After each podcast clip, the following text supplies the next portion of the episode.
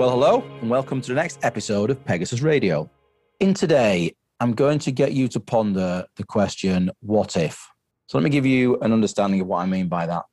Friday of last week, I had two conversations with two candidates, both of which are at offer stage with me, with two very good clients of mine.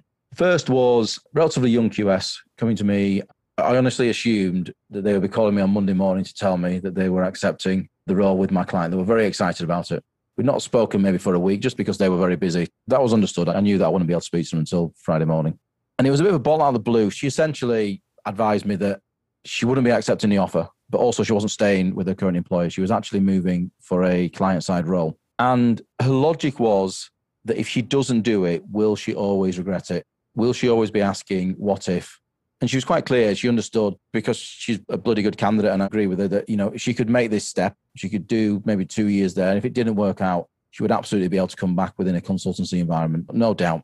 And I couldn't really argue with that logic. Nor could I argue with the fact that she was very clear. You know, what if I don't take this? What if I join your client and I've always got this nagging doubt in the back of my head? Do I want to live with that regret for not doing so? And you know what?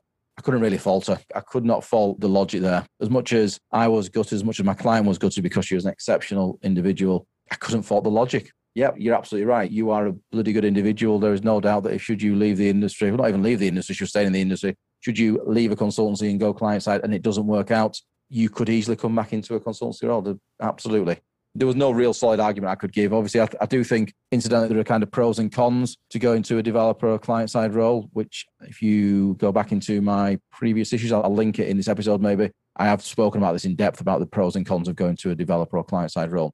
But that aside, I couldn't really follow her logic. The same conversation was for a more senior opportunity, and the individual has had a counter offer essentially, a significant one, you know, matching my client's offers, which was also significant. I don't know the outcome yet, to be honest. I don't know which way the individual will go. However, what I do know categorically, and I think he probably knows, is that the opportunity with my client is a better one, has more opportunity, has a lot more upside. He's coming from a smaller business to maybe a larger business. And in his own terminology, his view was it was like going from the championship to the Premier League in terms of what my client is doing, what they're up to. The opportunities they will give him for pretty rapid advancement because in a real growth sector. On the flip side, he knows his current boss. He loves his current boss, frankly. You know, he gets on really well with his current boss. They've made him a lot of assurances. Incidentally, again, I've done another episode on this. Counter offers, they very rarely work. Genuinely, most people who accept a counter offer leave within a year because they're looking at a business with a very different lens by staying, and they have a certain amount of expectation on what that business should do um, for them going forward. Uh, invariably, promises are made in the heat of the moment to keep the individual and usually not upheld, and the individual usually becomes frustrated and leaves.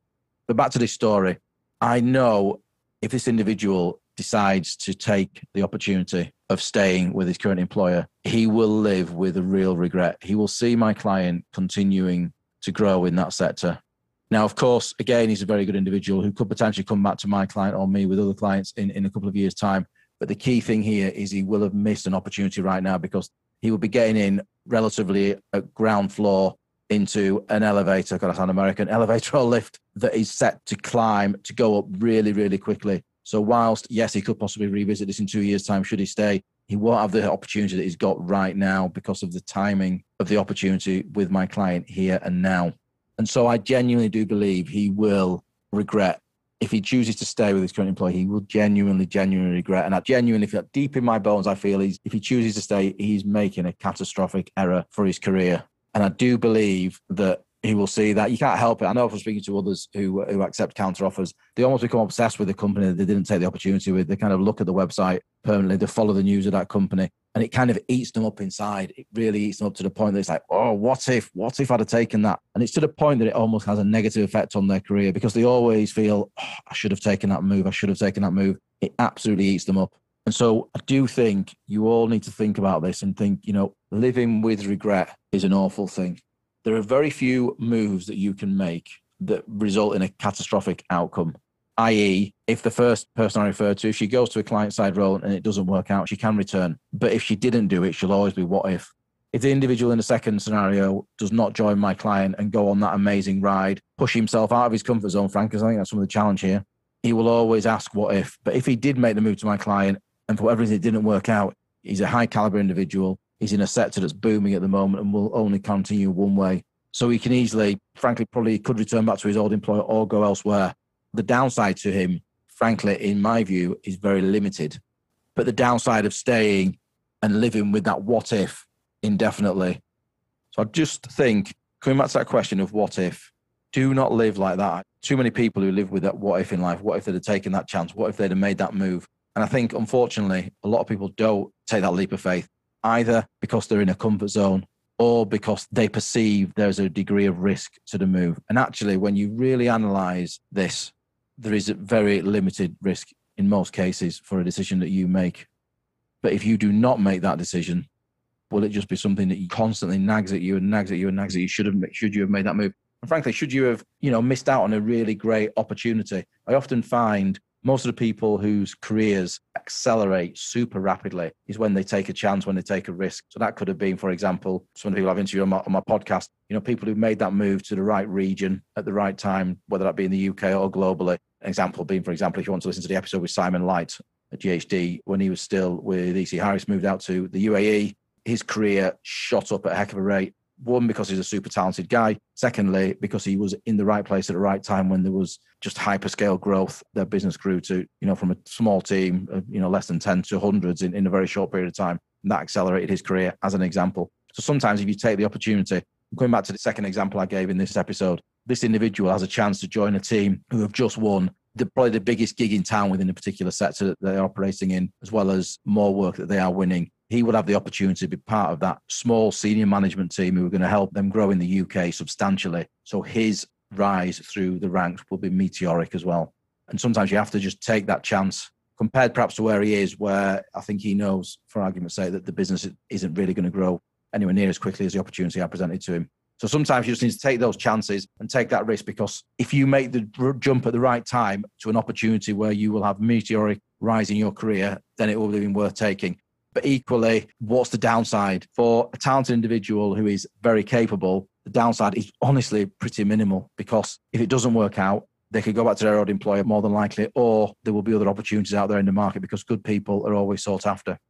So just think what if, when you're considering an opportunity, when you're considering making a jump, when you're considering making a leap of faith, just think that question, what if, what if I'd have made that move, will just eat away at you and just understand that the potential downside is usually pretty small. And I think people over imagine what the downside would be. And if you really take a step back and think about it, uh, you will work it out. I, honestly, I do not think any talented individual, certainly within the area I recruit into construction consultancy, should they make a move and it not work out, will they struggle to find a job going forward? No, I honestly don't think so.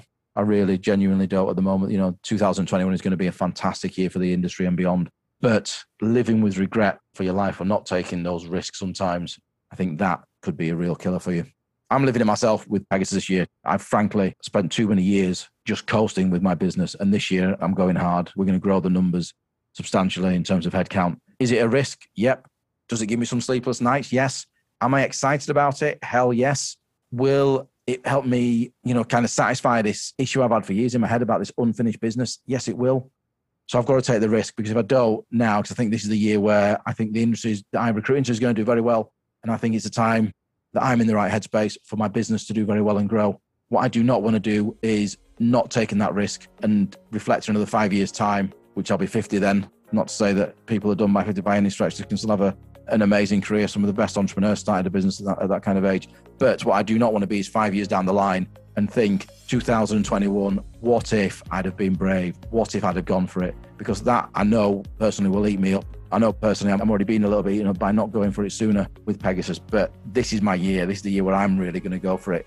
And I do not ever want to have to ask myself, what if? Because again, the relative downside to me, let's face it, is that, you know, I've got a small business now. I could, if it doesn't work out, I could if need be, just go back and strip back a little bit and still have a small business. So, you know, it's not terminal, but what will be terminal if I eats away at me for the remainder of my life is what if, what if I didn't go for it? please do think about that, folks. Please think about not living with regret in life.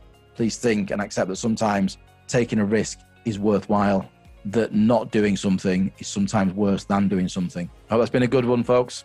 Have a great day. Take care. Bye.